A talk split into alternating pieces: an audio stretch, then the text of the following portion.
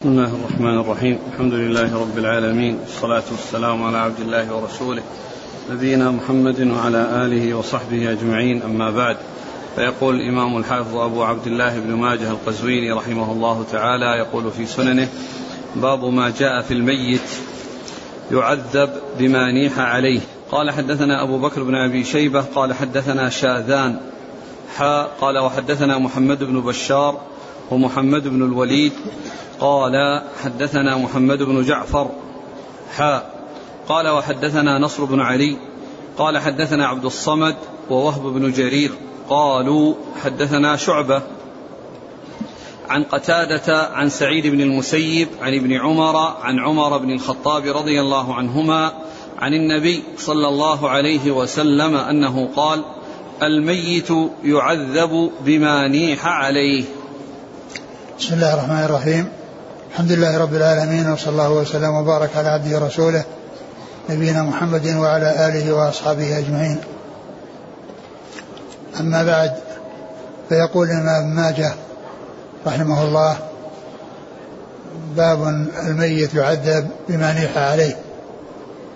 هذه الترجمة معقودة عقدها المصنف رحمه الله وورد فيها عدة أحاديث.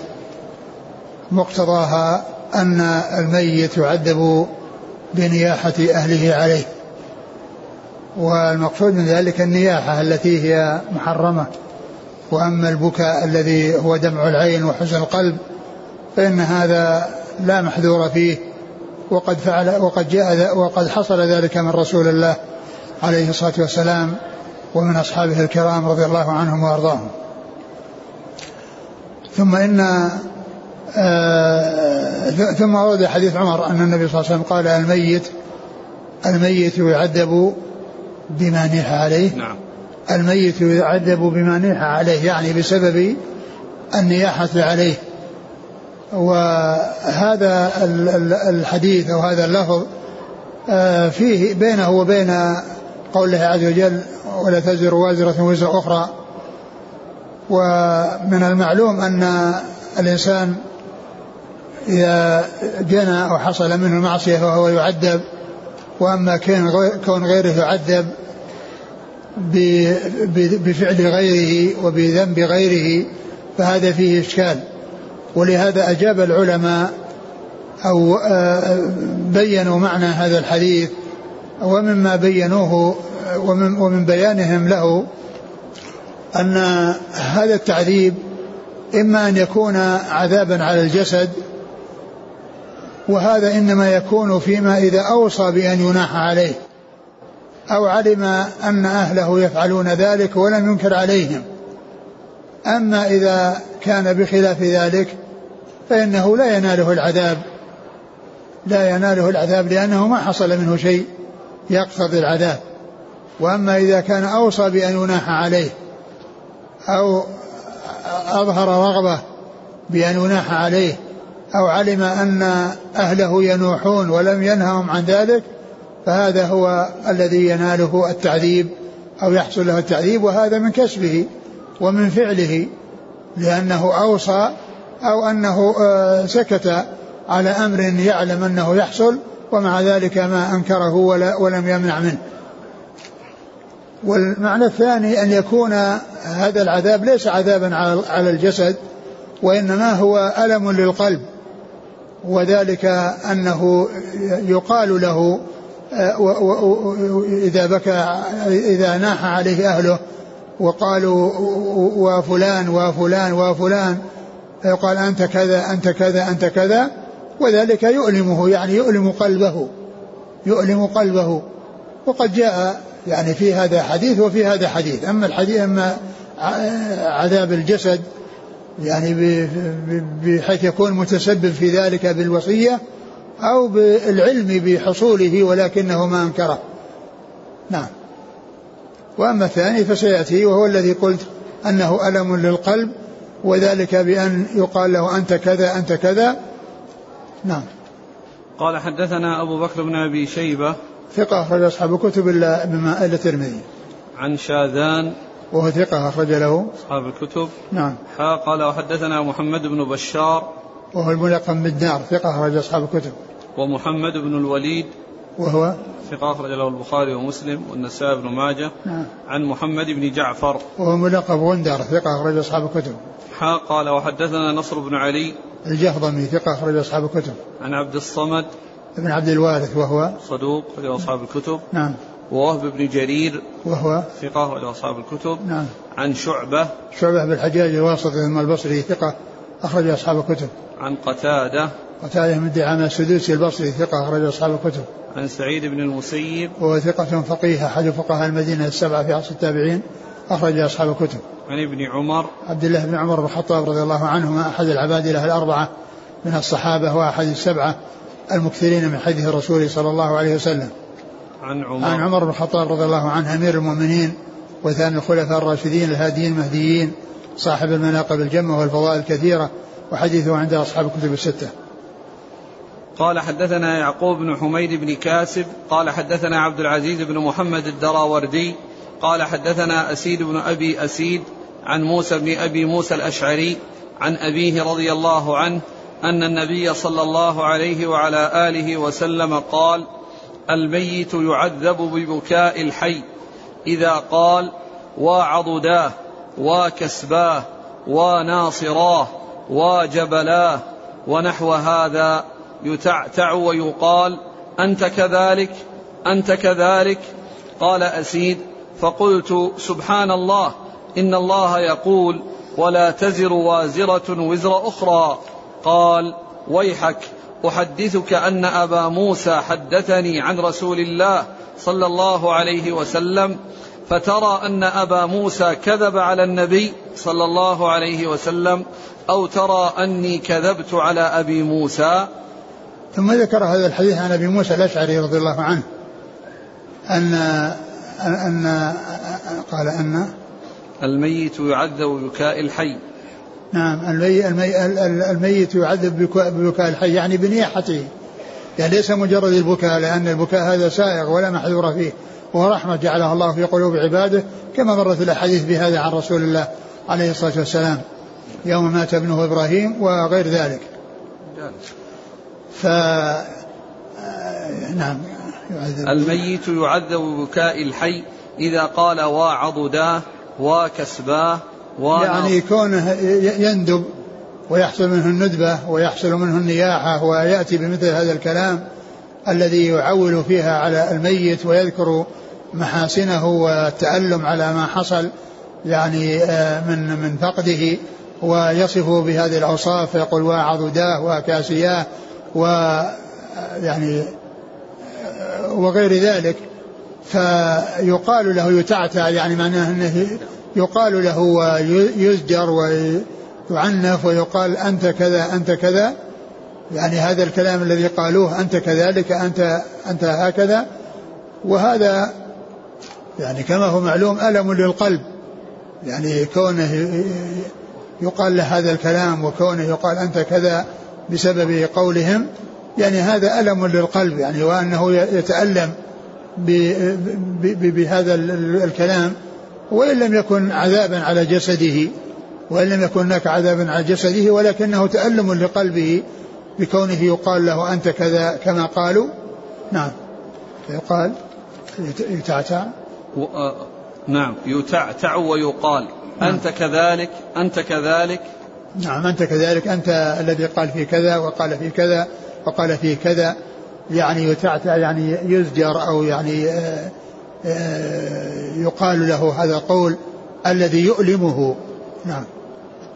قال أسيد فقلت سبحان الله إن الله يقول ولا تزر وازرة وزر أخرى.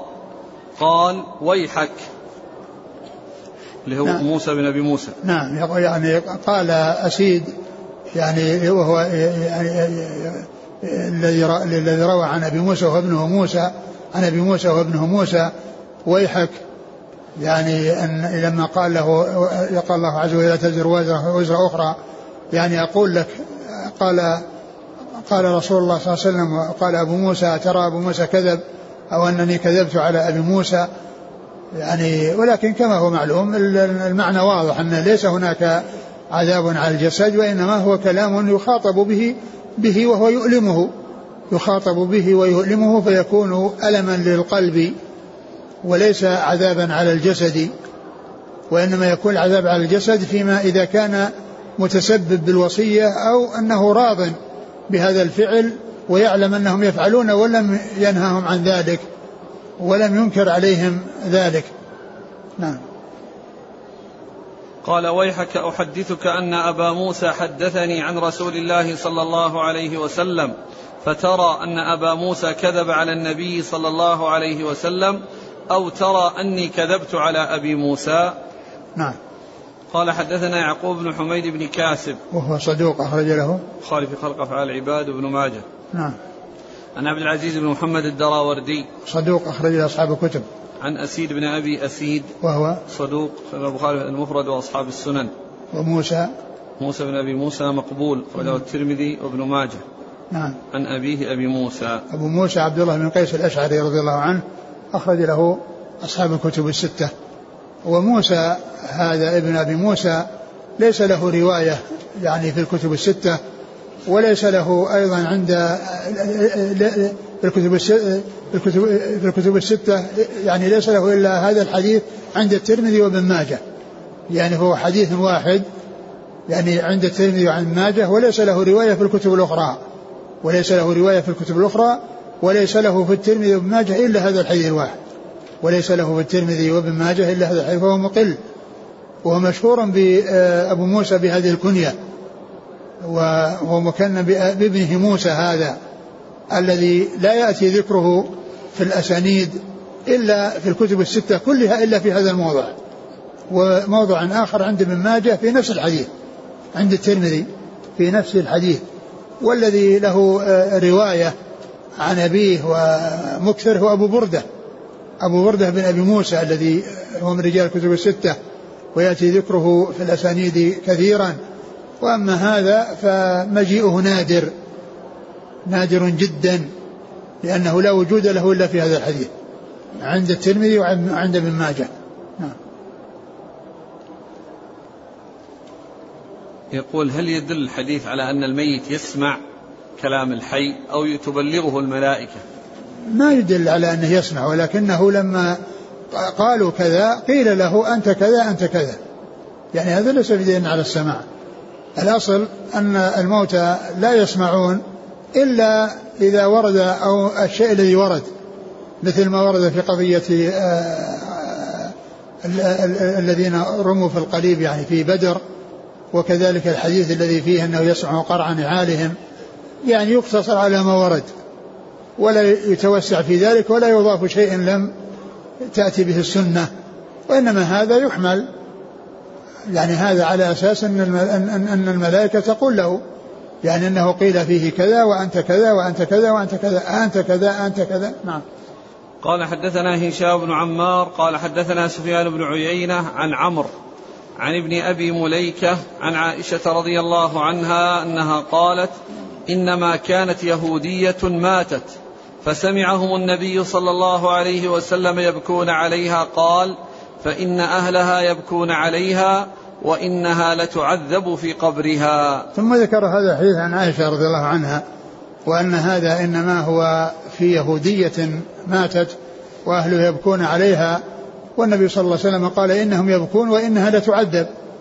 يعني هي تعذب لكفرها وقد تعذب أيضا ببكاء أهلها عليها لكن العذاب هو أصله الكفر.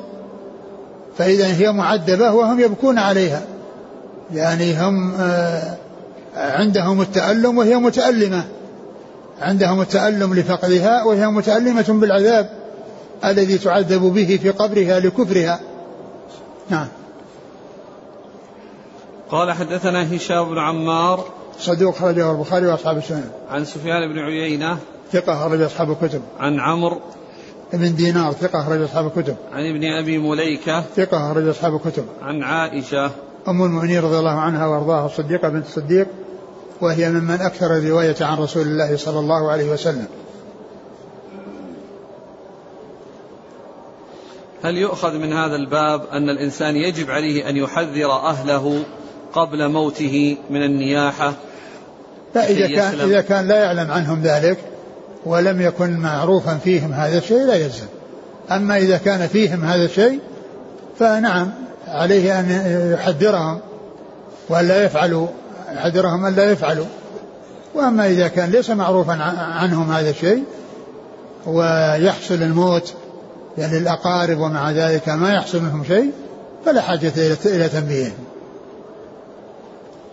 لو ذكرت محاسن الميت دون نياح في يوم موته. لا كون كونه يعني ترفع بها الأصوات وندبة أما كونه يذكر بخير ويقول غفر الله له كان كذا وكان كذا يعني كلام ليس فيه ليس فيه يعني آه، رفع أصوات وليس فيه وإنما هو يعني بيان لحاله وأنه والناس فقدوا يعني رجلا هذه صفاته وهذه هيئاته. هذا لا بأس به. هذا الذي سبق أن مر بنا قريبا المراثي الذي قال نهى رسول الله عن المراثي.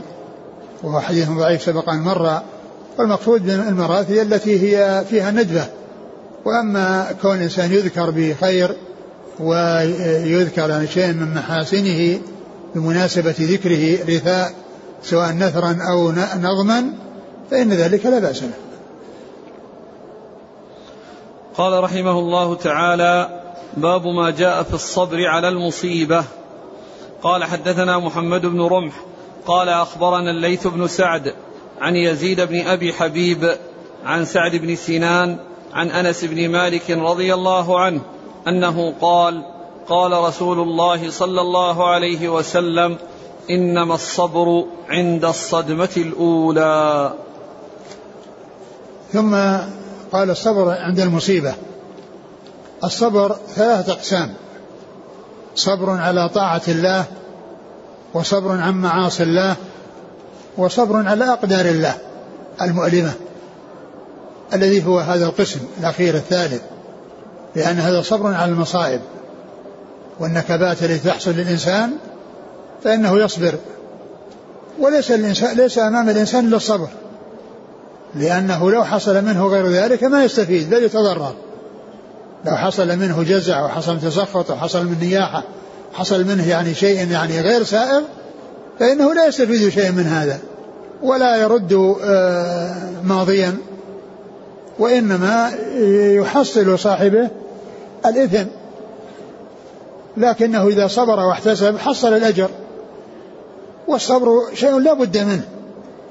ولو لم يصبر يعني في الأول فإنه سيأتي عليه وقت يسلو كما تسلو البهائم. ولكن الموفق هو الذي يمسك نفسه ويحفظ نفسه من أن يحصل منه أمر لا ينبغي. ف ولهذا وقد أورد ابن ماجه رحمه الله الحديث قال إنما الصبر عند الصدمة الأولى لأن الإنسان عند المفاجأة يعني يحصل عند يعني الفرق بين الناس من يصبر ومن لا يصبر. أما بعد ذلك فلا بد من السلوان سيحصل السلوان. وإذا تقادم العهد يحصل السلوان.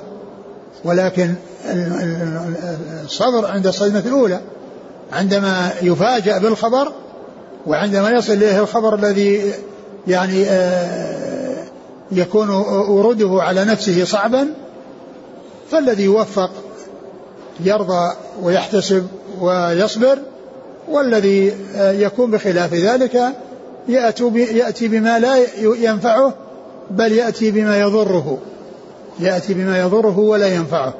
قال عليه الصلاة والسلام إنما الصبر عند الصدمة الأولى يعني عند وصول الخبر أو حصول النكبة للإنسان والمفاجأة للإنسان هذه هي التي يكون فيها الصبر. وإلا فإنه بعد ذلك وبعدما تتقادم تمضي الأيام وتمشي الأيام فإنه لا بد وأن يسلو. كما تسلو البهائم. إلا بعض الضلال الذين يتكلفون الاستمرار على النياحة ويحصل منهم النياحة على مختلف العصور والدهور لحدث حصل يعني وقد مضى على على وقته مئات السنين. لأن هؤلاء هم الذين يولدون هذا وهم الذين يتكلفون هذا. وإلا فإن الأصل أن السلوان يحصل. قال حدثنا محمد بن رمح المصري وهو ثقة أخرجه مسلم وابن ماجه. عن الليث بن سعد المصري ثقة أخرج أصحاب الكتب. عن يزيد بن أبي حبيب وهو المصري ثقة أخرج أصحاب الكتب. عن سعد بن سنان وهو صدوق البخاري المفرد وأبو داود والترمذي نعم. وابن ماجه. نعم. عن أنس بن مالك رضي الله عنه خادم الرسول عليه الصلاة والسلام وأحد السبع المكثرين من حديثه. كما مر معنا بالأمس يعني الصبر هو حبس النفس عن التشكي نعم. والجزع. نعم الصبر على أقدار الله. لكن قصدي أنه في شيء أعلى من ذلك وهو الاحتساب. نعم يعني احتساب الأجر يعني كونه يصبر محتسبا للأجر. يصبر محتسبا الاجر قال حدثنا هشام بن عمار قال حدثنا إسماعيل بن عياش قال حدثنا ثابت بن عجلان عن القاسم عن أبي عن أبي أمامة رضي الله عنه عن النبي صلى الله عليه وسلم أنه قال يقول الله سبحانه ابن آدم إن صبرت واحتسبت عند الصدمة الأولى لم أرض لك ثوابا دون الجنة. ثم ذكر هذا الحديث عن عن أبي أمامة رضي الله عنه أن الله تعالى قال ابن آدم لو صبرت واحتسبت لم أرضى عند عند الصدمه الأولى لم أرضى لك ثوابا دون الجنة. لهذا وفي بيان فضل الصبر والاحتساب وأن جزاءه الجنة وتحصيل هذا الثواب العظيم عند الله سبحانه وتعالى. نعم. قال حدثنا هشام بن عمار عن نعم. إسماعيل بن عياش. وهو صدوق في روايته. عن الشاميين مخلط في غيرهم. نعم. عن البخاري في رفع اليدين وأصحاب السنن. نعم. عن ثابت بن عجلان وهو؟ صدوق صلى البخاري وأبو داود والنسائي بن ماجه. وهو وهذا حمصي وهو من شامي من أهل بلده. نعم. عن القاسم وهو؟ بن عبد الرحمن صدوق يغلب كثيرا. نعم. البخاري في المفرد وأصحاب السنن. نعم. عن أبي أمامة. أبو أمامة صدي بن عجلان الباهلي رضي الله عنه. اخرج له أصحاب الكتب الستة. قال حدثنا أبو بكر بن أبي شيبة قال حدثنا يزيد بن هارون قال حدثنا عبد الملك بن قدامة الجمحي عن أبيه عن عمر بن أبي سلمة عن أم سلمة أن أبا سلمة رضي الله عنهم أجمعين حدثها أنه سمع رسول الله صلى الله عليه وسلم يقول ما من مسلم يصاب بمصيبة فيفزع إلى ما أمر الله به من قول إنا لله وإنا إليه راجعون اللهم عندك احتسبت مصيبتي فأجرني فيها وعوضني منها إلا آجره الله عليها وعاضه خيرا منها. قالت فلما توفي أبو سلمة ذكرت ذكرت الذي حدثني عن رسول الله صلى الله عليه وسلم فقلت إنا لله وإنا إليه راجعون. اللهم عندك احتسبت مصيبتي هذه فأجرني عليها فإذا أردت أن أقول وعظني خيرا منها قلت في نفسي أعاض خيرا من أبي سلمة ثم قلتها فعاضني الله محمدا صلى الله عليه وسلم وآجرني في مصيبتي. ثم ذكر هذا الحديث عن أبي سلمة عن أم سلمة عن أبي سلمة وهو أيضا جاء عن أم سلمة نفسها وأن الحديث يعني من مسندها وهنا من مسند أبي سلمة وأم سلمة تروي عن أبي سلمة وأن النبي صلى الله عليه وسلم قال يعني ما من مسلم يصاب بمصيبة فيذكر ما قال الله عز وجل آه إنا لله وإنا إليه راجعون أنه يسترجع ويقول عند المصيبة إنا لله وإنا إليه راجعون. هذا مما يهون المصيبة وهذا مما يجعل الإنسان يعني آه يبتعد عن الجزع. لأنه إذا جعل الأمر لله وأن كل إلى الله وأن كل من الله وإلى الله وأن الناس لابد وأن يرجعوا ولابد أن ينتهوا من هذه الدنيا وأن يعودوا إلى إلى, إلى وأن يكون وأن ينتهوا إلى الدار الآخرة ويرجعون إلى الله عز وجل. فذلك يدفعهم إلى أن يصبروا وأن يحتسبوا. لأن الجزع لا يجدي شيئا ولا يحقق لهم مطلوبا والذي مات مات ولن يرجع إليهم. الذي مات ذهب ولن يرجع إليهم ولن يعود إليهم. فإذا آه، حصول مثل ذلك من آه، ممن حصل منه آه، إضرار بنفسه ولم يحصل له ما يريد. ثم أيضا يعني كونه بعد مع كونه يسترجع يسأل الله عز وجل أن يعوضه في مصيبته خيرا فالله عز وجل على كل شيء قدير.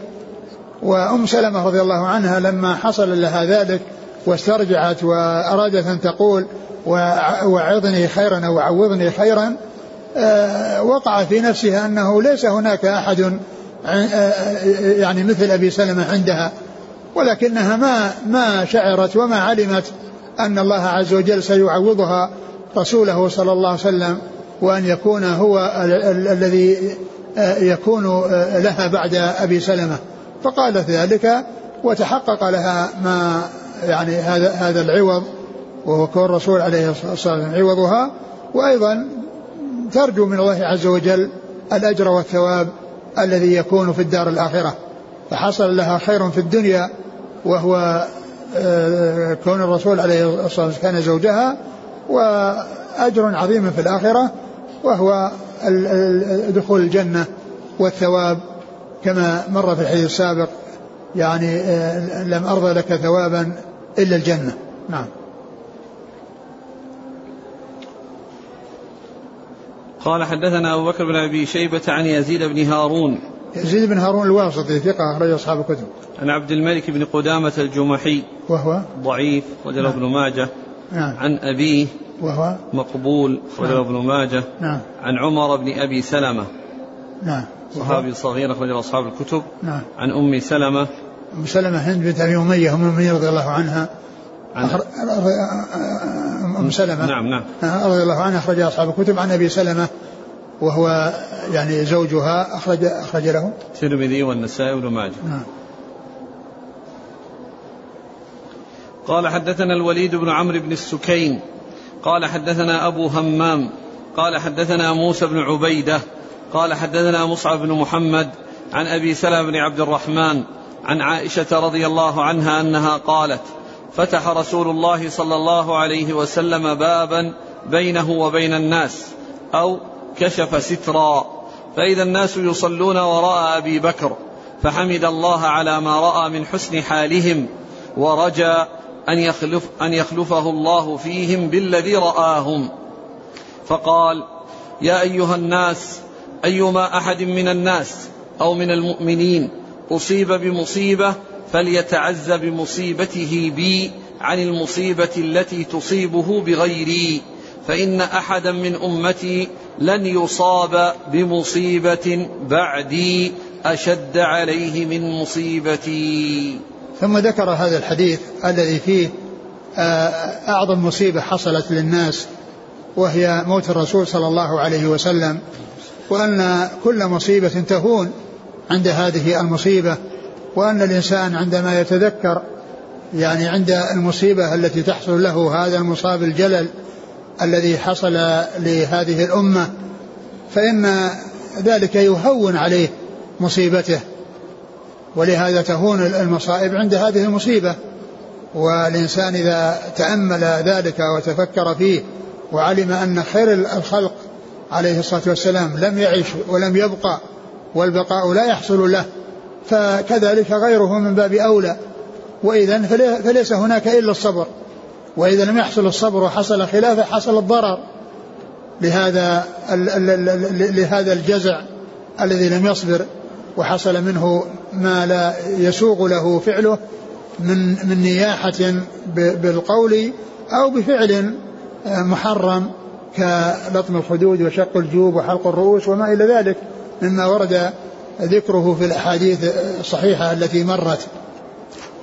فالرسول عليه الصلاة والسلام كان في مرض موته فكشف الستر ورأى الناس يصلون خلف أبي بكر ففرح وسر بهذا بهذه, الهيئة وبهذا الوصف الذي الذي هم عليه. فقال يا أيها حمد ورجى أن يخلفه الله فيهم بالذي رآهم.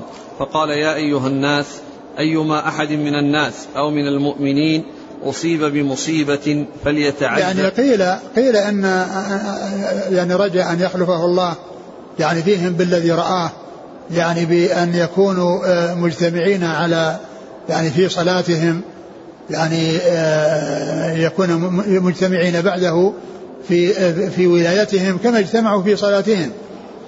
وتقديم النبي صلى الله عليه وسلم لأبي بكر في الصلاة وإلحاحه على تقديمه مع مراجعته في أن يقدم غيره كل ذلك فيه الإشارة إلى حقيته وأولويته بالخلافة. ولهذا قال عمر يوم السقيفة رضيك رسول الله صلى الله عليه وسلم لأمر ديننا أفلا نرتضيك لأمر دنيانا؟ رضيك رسول الله صلى الله عليه وسلم لأمر ديننا أفلا نرتضيك لأمر دنيانا؟ والرسول صلى الله عليه وسلم ما نص على خلافة أحد لا أبي بكر ولا غيره لأنه علم أن الله عز وجل سيجمعهم على خيرهم. وأنهم سيتفقون على خيرهم وأن هذا إنما هو برغبة منهم وبطواعية منهم دون أمر لهم بذلك. ولهذا ثبت في الصحيح في البخاري عن أن, أن, أن النبي صلى الله عليه وسلم قال لعائشة في مرض موته ادعي لأباك وأخاك لأكتب كتابا فإني أخشى أن يتمنى متمني أو يقول قائل أنا أولى. ثم قال ويأبى الله والمسلمون إلا أبا بكر. يأبى الله والمسلمون إلا أبا بكر. وقد أبى الله إلا أبا بكر وأبى المسلمون إلا أبا بكر واتفقوا على خيرهم وعلى أفضلهم وحصل لهم الخير بذلك فإنه سار على النهج الذي كان عليه الرسول عليه الصلاة والسلام و يعني أعاد المرتدين إلى حظيرة الإسلام وقمع يعني حركات الردة ورجع الناس إلى ما كانوا عليه في زمن النبوة في في في في, في, في ولاية هذا الرجل العظيم أبي بكر الصديق رضي الله عنه وأرضاه. ثم قال فليتعزى بمصيبته بي عن المصيبة التي تصيبه بغيري. نعم يعني إذا حصل الإنسان مصيبة فإنه يتعزى بمصيبته يعني عزاؤه يعني الشيء الذي يهون الأمر عليه ويهون المصيبة عليه أن يتذكر المصاب بالرسول صلى الله عليه وسلم.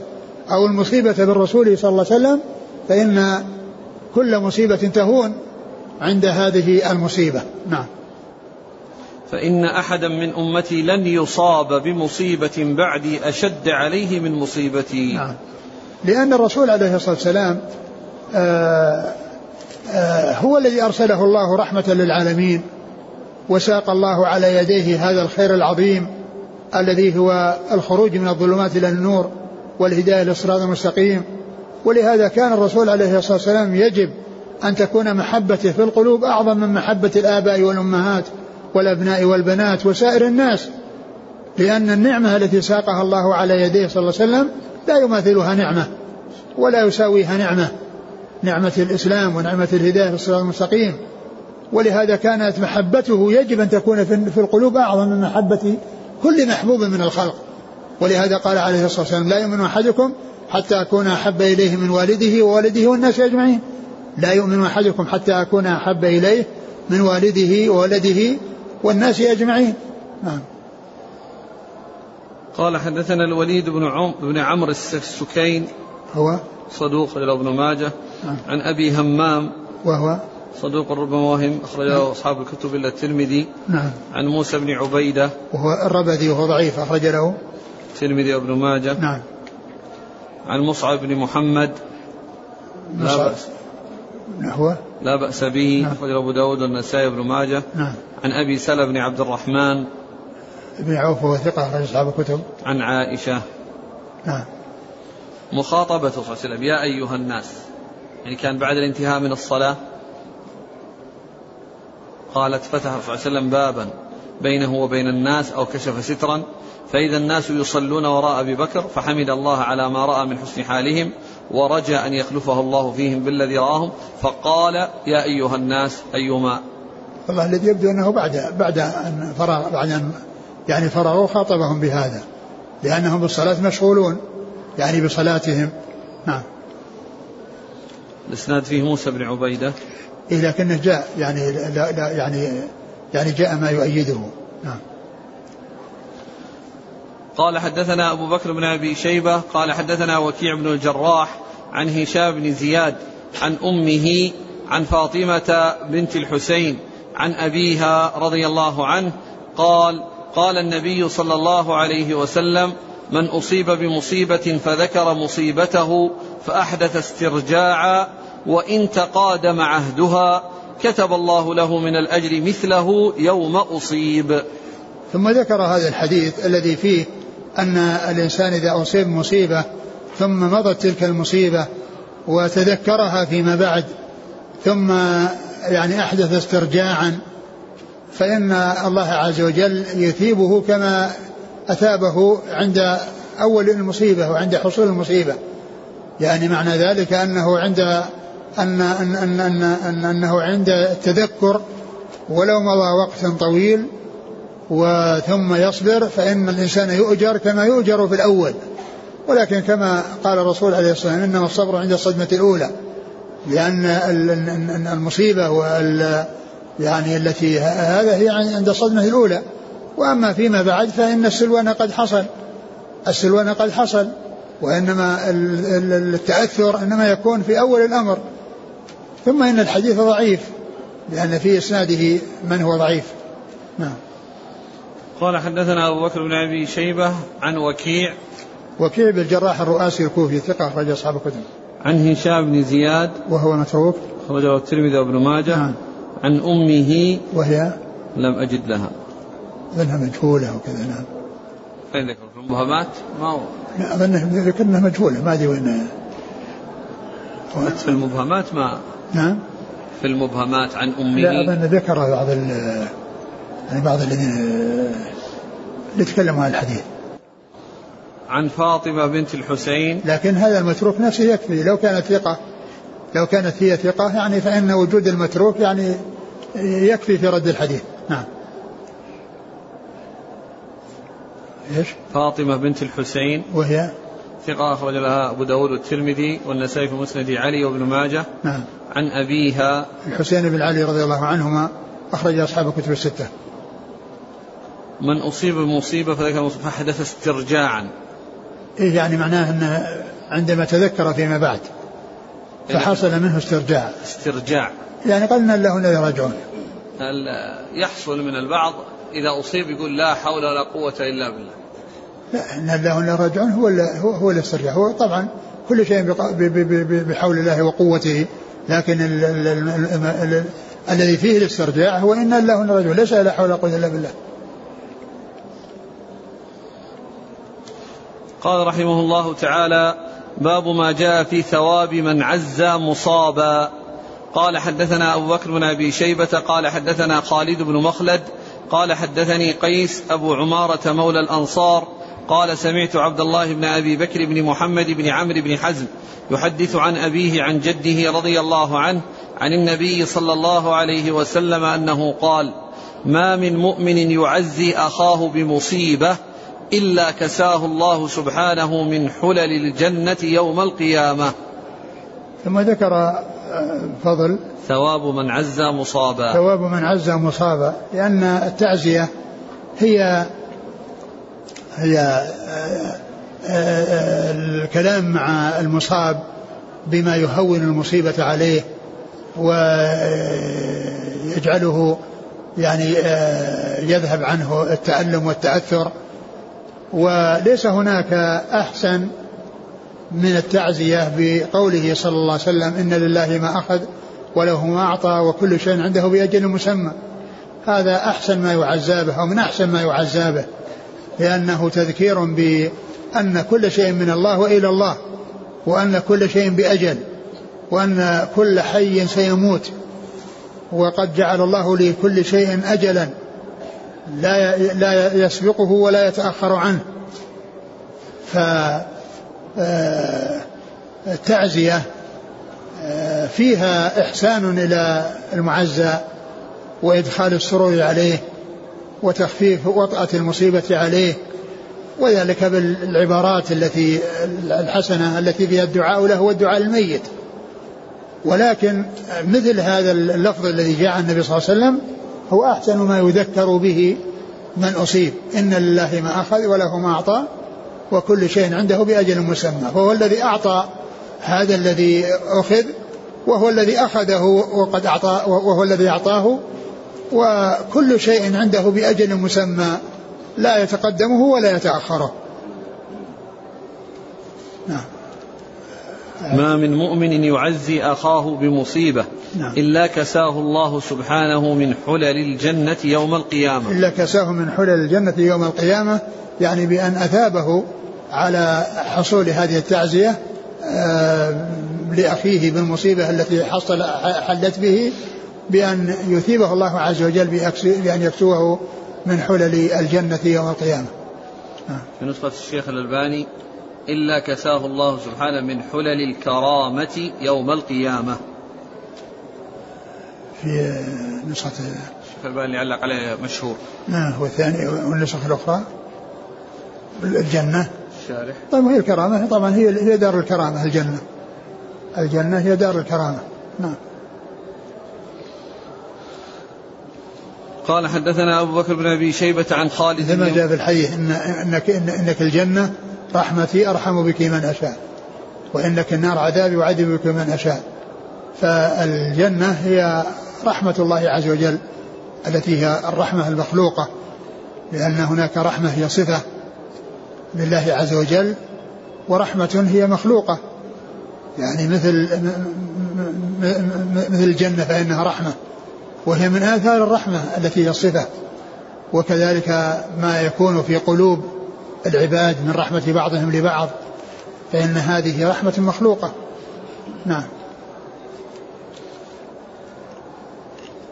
قال حدثنا أبو بكر بن أبي شيبة عن خالد بن مخلد.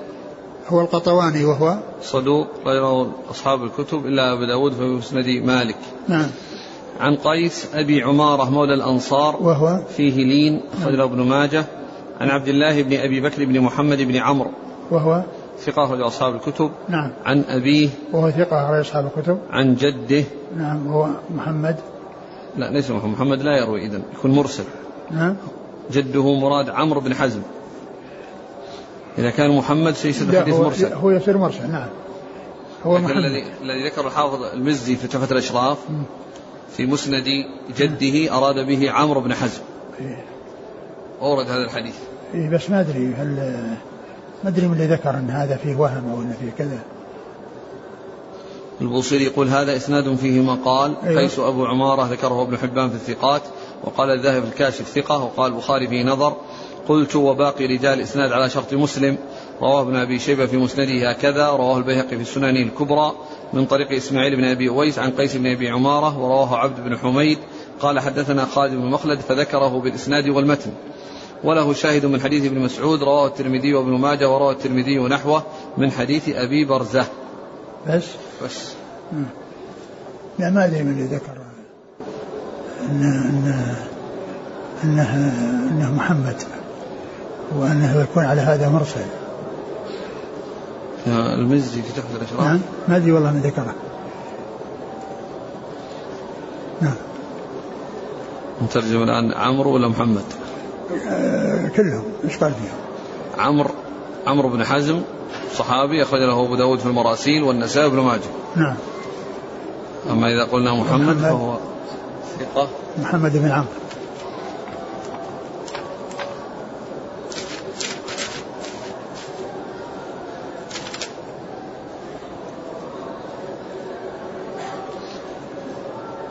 يقول آه، له رؤية وليس له سماع إلا من الصحابة. أخرج له أبو داود في المراسيل والنسائي. إيه نعم يعني أنه ليس له. إذا ما أخرج له ابن ماجه. نعم ما أخرج له؟ لا. إيش قال؟ قال مد سين. آه. ما أدري هو من اللي ذكر هذا. هو ما أدري. كتاب بشار موجود؟ ها؟ كتاب بشار موجود؟ تحقيق بشار عواد. إيه. ما أدري هو هو ولا عند الشيخ ناصر؟ ما أدري اياه نعم. شيء قال قال في الصحيح شيء الشيخ الألباني نشوف الصحيحه ويش؟ الشيخ ناصر فيها ها؟ إيش قال هنا؟ بس قال على الصحيحة. إيه. بنشوف المكتبة الجيبية. إيه ما أدري. لا يكون أقول لا يكون في الصحيحه الكلام على هذا. طيب. طيب. تابع.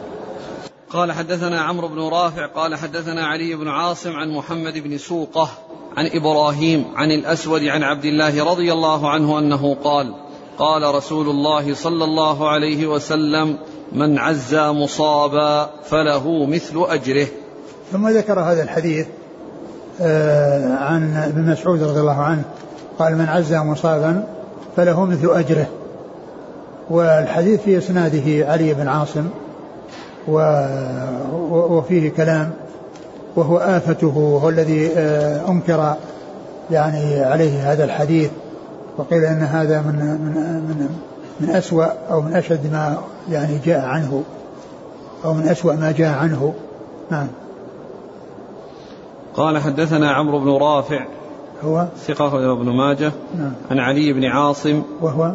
صدوق يخطئ ويصر أخرجه أبو داود والترمذي بن ماجه. نعم. عن محمد بن سوقة. وهو؟ ثقة أخرج أصحاب الكتب. نعم. عن إبراهيم. النخعي وهو ثقة أخرج أصحاب الكتب. عن الأسود. وهو ثقة أخرج أصحاب الكتب. عن عبد الله. مسعود رضي الله عنه أخرج أصحاب الكتب. قال رحمه الله تعالى باب ما جاء في ثواب من أصيب بولده. قال حدثنا أبو بكر بن أبي شيبة. قال حدثنا سفيان بن عيينة عن الزهري عن سعيد بن المسيب عن أبي هريرة رضي الله عنه عن النبي صلى الله عليه وعلى آله وسلم أنه قال لا يموت لرجل ثلاثة من الولد فيلج النار إلا تحلة القسم. ثم ذكر آه، ثواب من أصيب بولده. ثم ذكر حديث أبي هريرة رضي الله عنه أنه قال لا يموت لأحد ثلاثة من الولد فتصيبه النار أو فيلج النار إلا تحلة القسم. يعني معناه أنهم يكونون سببا في سلامته من النار وسببا في نجاته من النار و يعني ذلك بأنهم يكونون شفعاء له. و وقوله تحلة القسم يعني فسر بأن المقصود به مروره على الصراط. لأن لأن كل لأن الصراط منصوب على مثل جهنم ولا يوصل إلى الجنة إلا بالمرور على على على ظهر الصراط. والصراط منصوب على متن جهنم. فمن جاء فوق الصراط فإنه مر بالنار. ويعني مشى على سطحها وعلى يعني سمائها. فهذا فهذا الذي أصابه يعني عند يعني مروره هو نصيب هو هو, هو نصيب من يعني معناه انه شيء قليل. يعني والمرء على الصراط يكون لكل لكل أحد. وقد آه، جاء أن الرسول أو الرسل مع الصراط يقولون اللهم سلم سلم. ف يعني هذا يدل على فضل آه، من فقد ثلاثة من أولاده. وقد جاء في بعض الأحاديث أيضا والاثنان كذلك. يعني كونه يفقد اثنين يحصل أجرا عظيما في ذلك. نعم. قال حدثنا أبو بكر بن أبي شيبة عن سفيان بن عيينة نعم. عن الزهري محمد بن مسلم عبد الله ثقة رجل أصحاب الكتب عن سعيد بن المسيب نعم. عن أبي هريرة. نعم. قال حدثنا محمد بن عبد الله بن نمير. قال حدثنا إسحاق بن سليمان. قال حدثنا حريز بن عثمان عن شرحبيل بن شفعة. قال لقيني عتبة بن عبد السلمي رضي الله عنه فقال سمعت رسول الله صلى الله عليه وعلى آله وسلم يقول ما من مسلم يموت له ثلاثة من الولد لم يبلغوا الحنث إلا تلقوه من أبواب الجنة الثمانية من أيها شاء دخل. ثم ذكر هذا الحديث وهو بمعنى الحديث السابق وأنهم يعني يكونون سبب في دخوله الجنة وأنه من مات له ثلاثة من الولد لم يبلغوا الحنث يعني لم يبلغوا التكليف لم يبلغوا أنهم يعني يأثمون لأنهم مكلفون. فيكونون يتلقونه عند أبواب الجنة يدخلونه من أي أبواب الجنة يعني أي من, من أي من أبواب الجنة. ف فهو مثل الذي قبله. هناك لا تحل النار لتحل القسم يعني المرور عليها وهنا يقول انهم يعني يكونون يتلقونه عند أبواب الجنة ويكونون يعني يعملون على دخوله في الجنة من أي باب من أبوابها. أعد الحديث.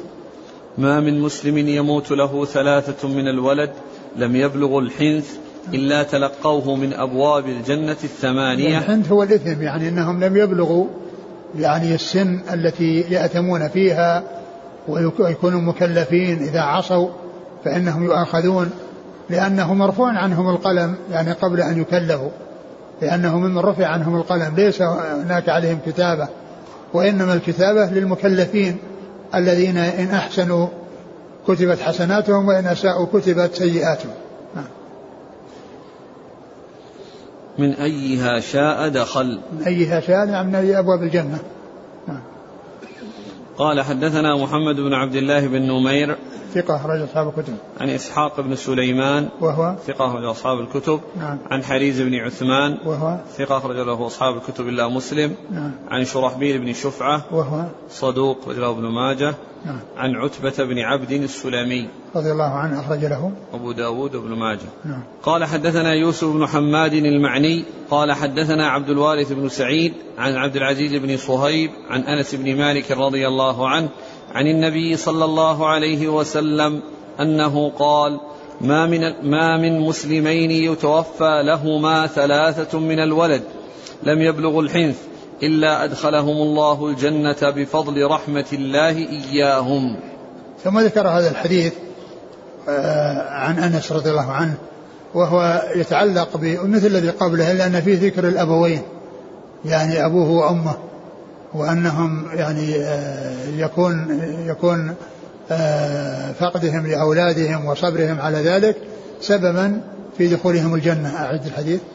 ما من مسلمين يتوفى لهما ثلاثة من الولد نعم. لم يبلغوا الحنث نعم.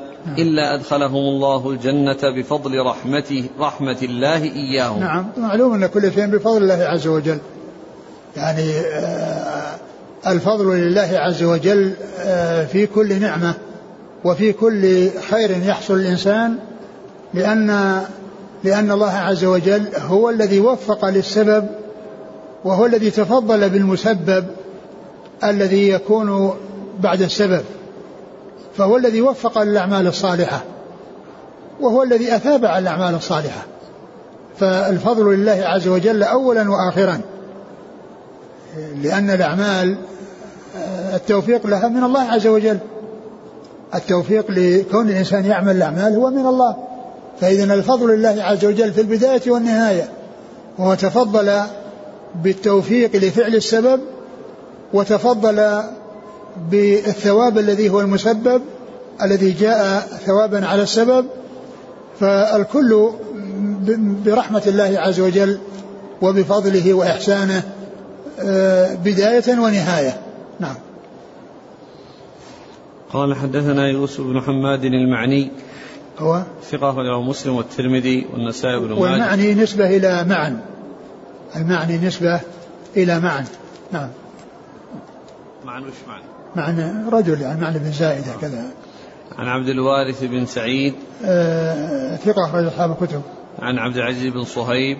وهو ثقة أخرج أصحاب الكتب. عن أنس بن مالك. رضي الله عنه. هذا رباعي من الأسانيد الرباعية التي يمنع لما يكون عند ابن ماجه.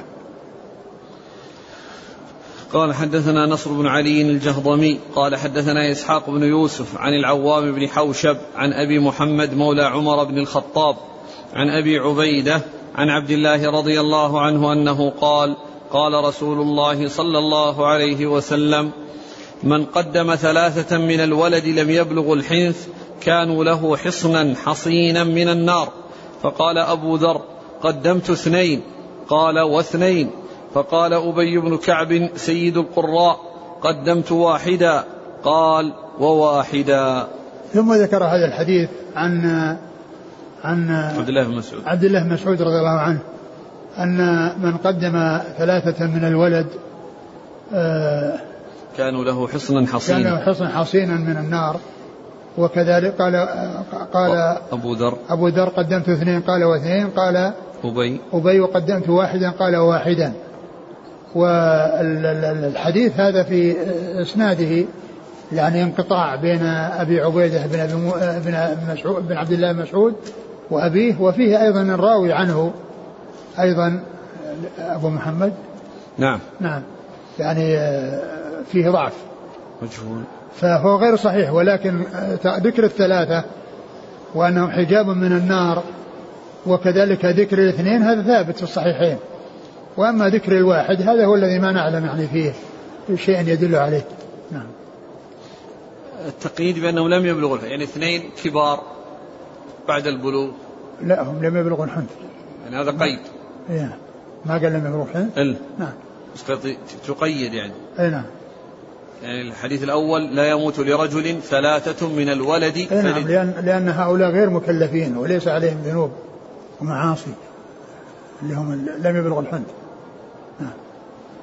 ولا شك أنه يؤجر الإنسان على مصيبته سواء بالكبير أو الصغير. سواء بفقد الكبير أو الصغير. لكن القيد يعني جاء أنهم يبلغ لم يبلغوا الحنث كما مر في الأحاديث السابقة أنهم يعني يكون عند أبواب الجنة. لأن هؤلاء يعني غير مكلفين. وأما غير المكلفين وأما المكلفون فيمكن أن أحدهم لا يصير لا يصير بهذه المثابة وبهذه المنزلة بحيث يعني يكون يعني آه، يشفع لغيره. نعم. قال حدثنا نصر بن علي الجهضمي عن إسحاق بن يوسف هو الأزرق ثقة أخرج أصحاب الكتب. عن العوام بن حوشب وهو؟ ثقة أخرج أصحاب الكتب. نعم. عن أبي محمد مولى عمر وهو؟ مجهول أخرجه نعم. الترمذي وابن ماجه. نعم. عن أبي عبيدة وهو؟ بن عبد نعم. ثقة أخرج أصحاب الكتب. نعم. عن عبد الله. نعم وهو لم يسمع من أبيه ففيه انقطاع وفيه جهالة. الراوي عنه. نعم. قال رحمه الله تعالى لكن فيما يتعلق بالثلاثة وفيما يتعلق بالاثنين جاء ما يدل على ذلك وإنما ذكر الواحد هو الذي جاء في هذا الطريق وهو, وهو لا, لا يثبت به حكم. نعم. نعم. قال رحمه الله تعالى باب ما جاء في من أصيب بالسقط. قال حدثنا أبو بكر بن أبي شيبة قال حدثنا خالد بن مخلد قال حدثنا يزيد بن عبد الملك النوفلي عن يزيد بن رومان عن أبي هريرة رضي الله عنه أنه قال قال رسول الله صلى الله عليه وسلم لسقط أقدمه بين يدي أحب إلي من فارس أخلفه خلفي. ثم ذكر من أصيب بسقط والسقط هو الذي يسقط من بطن أمه غير تام فهذا هو السقط. وقد مر بنا أن السقط يصلى عليه. يعني يصلى على يعني على الصغير وعلى من ولد يعني حيا أو ميتا. وكذلك من من من خرج يعني من سقط من بطن أمه غير تام. يعني بعد أن يكون نفخ فيه الروح. بعد أن يكون قد نفخ فيه, فيه الروح مر بنا أنه يصلى عليه. وهنا ذكر أن يعني أن ال ال ال كل إنسان يقدم سقطا أنه آه، خير لوالده. وقد جاء في هذا الحديث أنه قال لا, لا سقط أقدمه يعني يعني يموت. له سقط خير من أن يخلف فارسا يعني رجلا كبير من, من يعني من الفرسان يعني يكون وراءه يعني يكون وراءه يعني رجل كبير. يعني فهذا يعني معناه فيه آه، تفضيل تقديم آه، السقط وأنه يؤجر عليه صاحبه وأنه خير له من أن يخلف وراءه رجلا كبيرا فارسا. لكن الحديث آه، فيه ضعف. نعم. قال حدثنا أبو بكر بن أبي شيبة عن خالد بن مخلد عن يزيد بن عبد الملك النوفلي. وهو؟ ضعيف أخرج له ابن ماجه. نعم. عن يزيد بن رومان. وهو ثقة. أخرج له. أصحاب الكتب. نعم. عن أبي هريرة. نعم. وفيه انقطاع بين يزيد بن رومان وأبي هريرة. نعم. قال حدثنا محمد بن يحيى ومحمد بن إسحاق أبو بكر البكائي. قال حدثنا أبو غسان قال حدثنا مندل عن الحسن بن الحكم النخعي عن أسماء بنت عابس بن ربيعة عن أبيها عن علي رضي الله عنه أنه قال قال رسول الله صلى الله عليه وسلم إن السقط ليراغم ربه إذا أدخل أبويه النار. فيقال أيها السقط المراغم ربه أدخل أبويك الجنة فيجرهما بسرره حتى يدخلهما الجنة. قال أبو علي يراغم ربه يغاضب.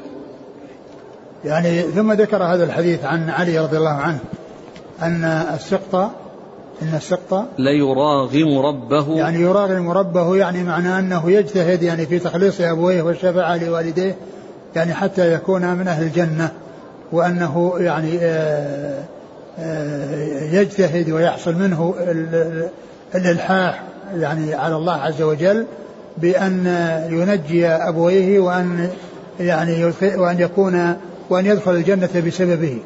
نعم. قال إن السقط ليراغم ربه إذا أدخل أبويه الجنة إذا أدخل أبويه النار. نعم. فيقال أيها السقط المراغم ربه أدخل أبويك الجنة. يعني في... معناه, معناه أنهم يخرجون من النار ويدخلون الجنة بسببه. يعني وبسبب شفاعته لأبويه.